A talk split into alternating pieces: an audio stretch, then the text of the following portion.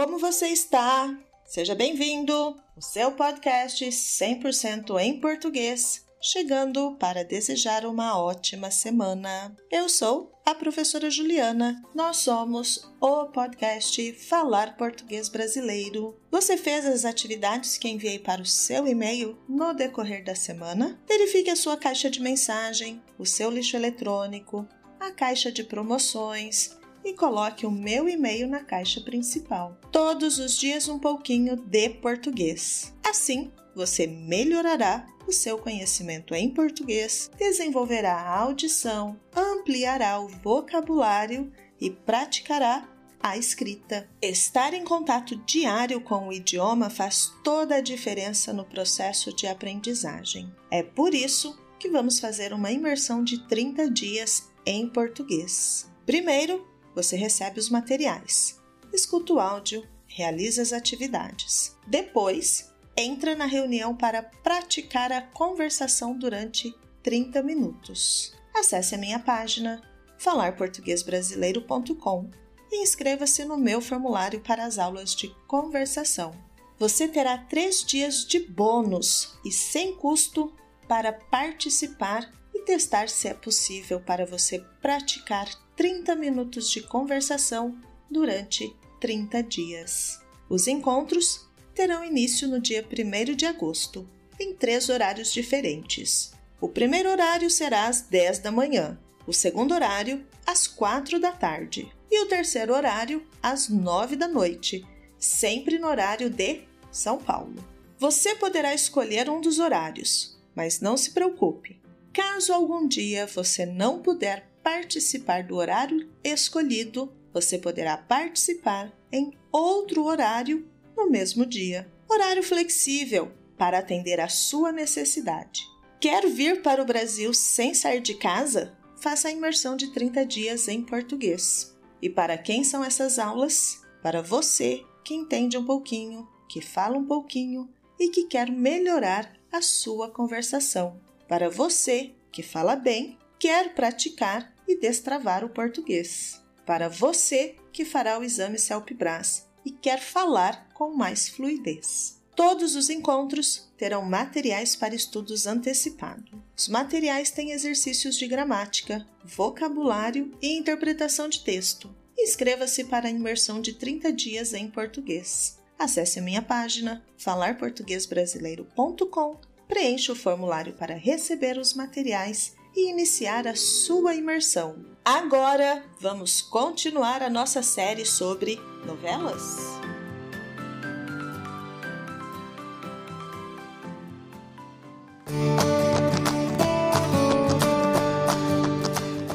No episódio passado, eu falei sobre as cinco novelas brasileiras mais famosas e falei sobre as minhas impressões sobre as novelas.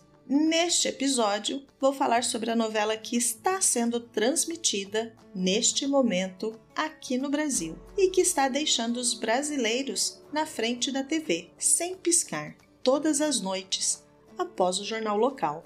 Você precisa saber que Pantanal é o nome de uma área de preservação ambiental existente no Brasil. Está localizado na região centro-oeste, nos estados de Mato Grosso e Mato Grosso do Sul, aqui no meu estado, além de poder ser encontrado no Paraguai e na Bolívia. Quando se fala da fauna brasileira, é um lugar extremamente rico por abrigar grande parte dos animais existentes no Brasil. Também a preservação ambiental é alta, mas poderia ser melhor, assim como a floresta amazônica. A novela, com o mesmo nome do bioma, Pantanal, mostra muito bem o ambiente e a cultura local. No entanto, não é uma novela inédita. A primeira versão da novela Pantanal foi exibida pela Rede Manchete em 1990.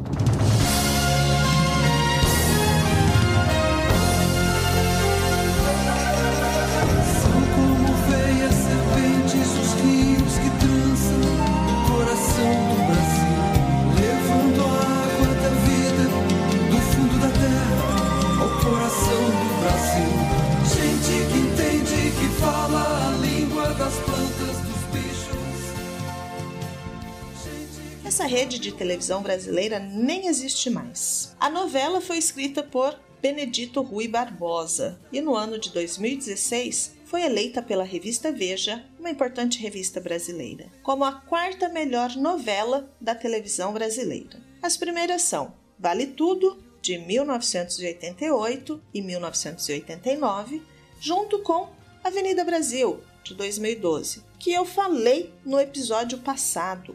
As duas ficaram empatadas. A terceira é Rock Santeiro, transmitida em 1985 e 1986. E, retomando, Pantanal, sendo a quarta novela.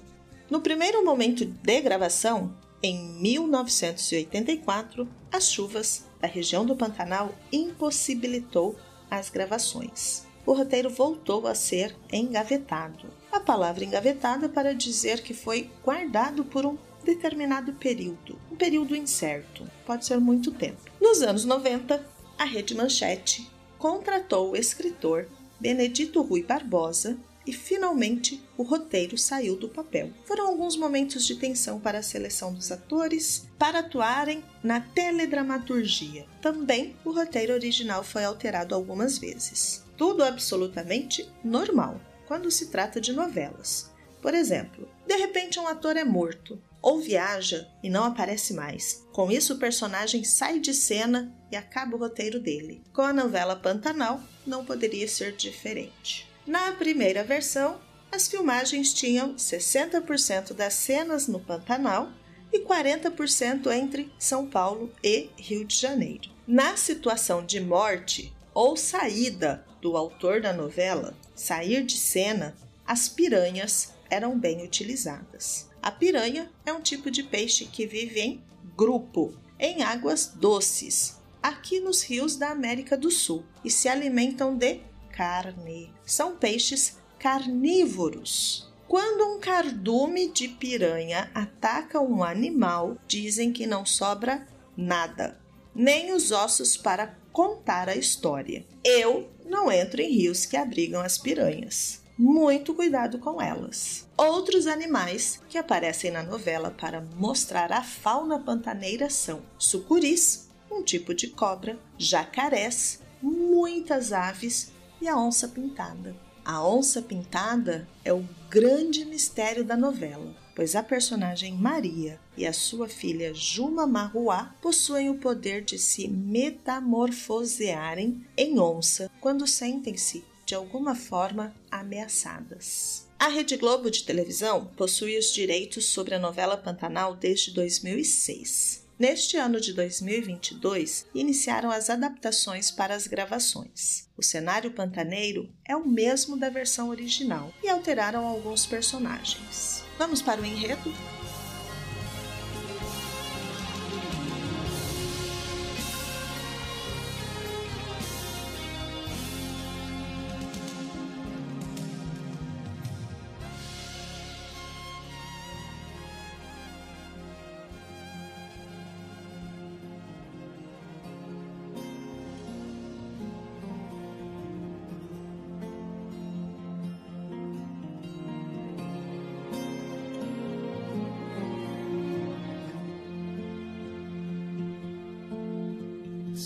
Como feias serpentes, os rios que trançam o coração do Brasil, levando a água da vida do fundo da terra ao coração do Brasil.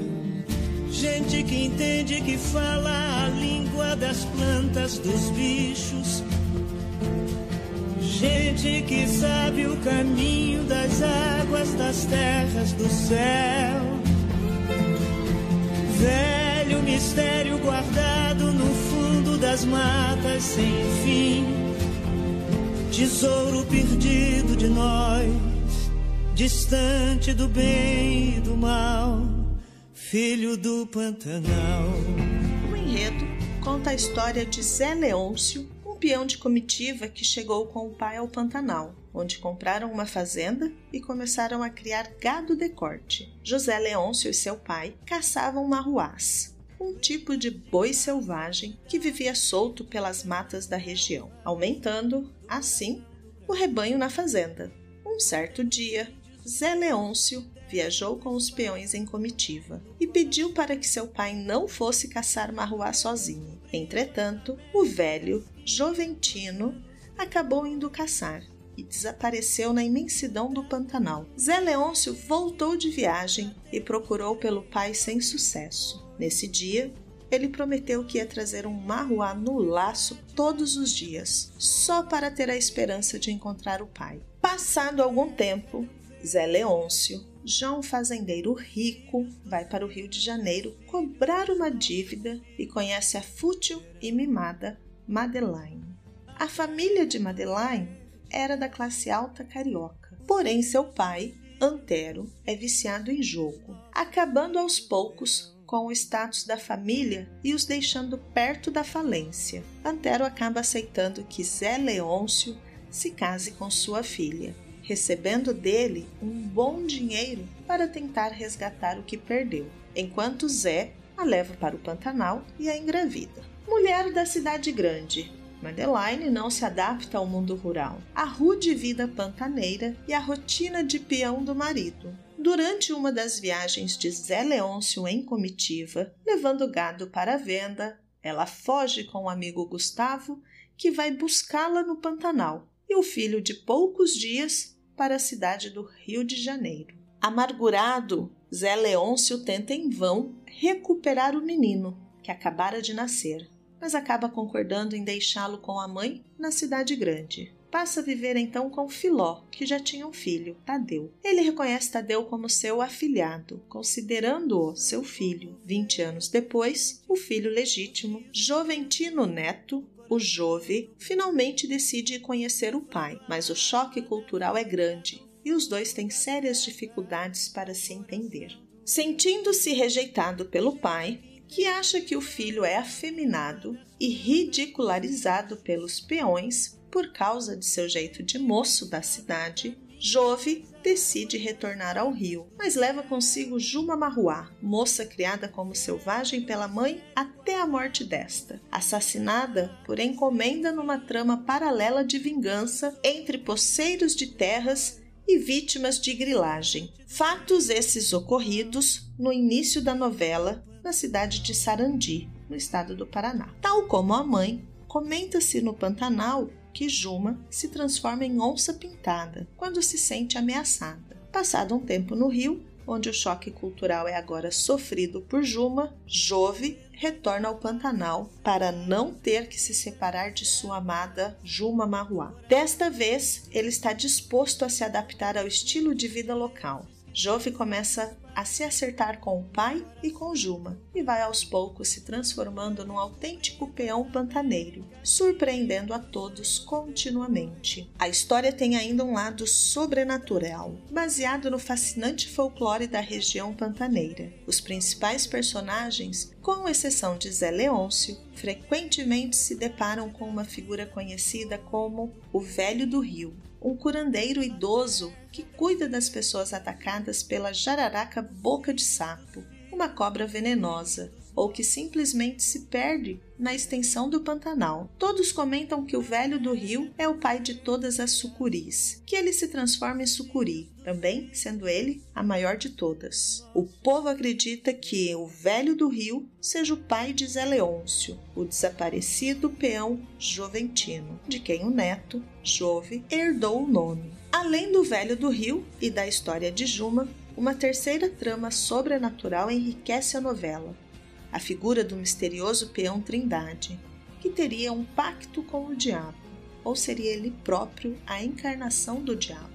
Ai, isso é uma boa trama de novela. Envolve amor, vingança, traições, incertezas, choques culturais entre a mesma cultura, meio ambiente, paisagens lindíssimas, mitos e lendas locais, religião e vários sotaques do português falado no Brasil. Consegue entender o motivo para os brasileiros não desgrudarem o olho da televisão no horário das nove da noite? Você pode assistir a tudo isso às nove da noite pela televisão brasileira e alguns capítulos pelo YouTube.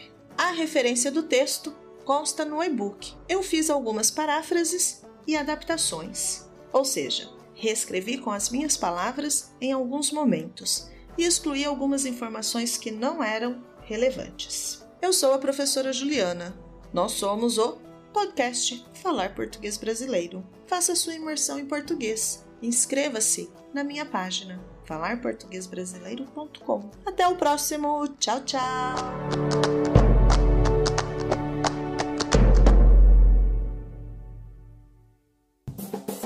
Este podcast foi editado por Rabon Produções e Multimídia.